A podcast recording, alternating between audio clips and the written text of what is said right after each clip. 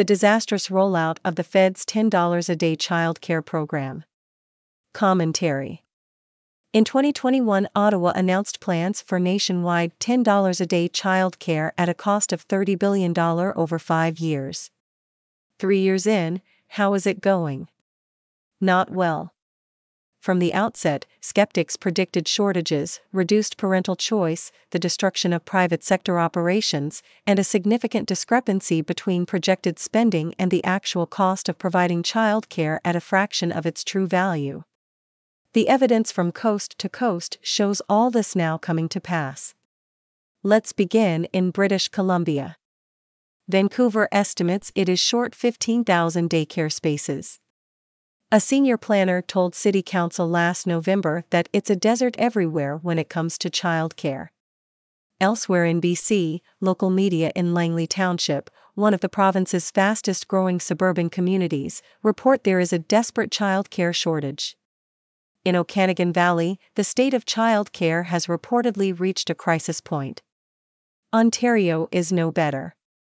Childcare centers are at risk of closing, say media reports. It's estimated the childcare shortage could reach 220,000 spaces. According to the Toronto Star, the city is set to fall well short of its target for new child care spaces by 2026. In rural Simcoe County, waiting lists for daycare are said to be insane.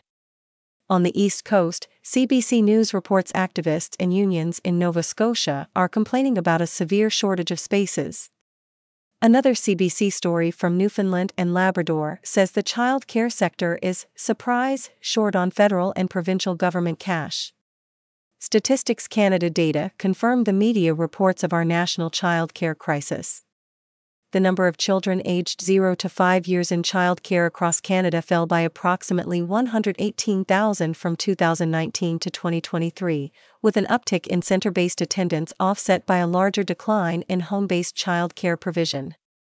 As a result, today more parents are looking after their kids at home than was the case in 2019. Such a decrease in daycare use nationally seems remarkable, given the billions being spent on increasing access to affordable childcare. StatCan also reports 46% of parents with children in daycare had trouble finding it in 2023, up significantly from 36% in 2019. Waiting lists have also exploded. The number of children under the age of one waiting for a space has grown from 38% in 2022 to 47% in 2023. Three years in, not only in big cities, but also small towns from coast to coast, Ottawa's National Child Care Program is an absolute disaster. Exactly as was predicted. The key to understanding this unfolding crisis is the deliberate hostility the Trudeau government has shown for private sector daycare operators, which has severely exacerbated the problems inherent whenever government attempts to impose a centrally planned takeover of a sector or industry.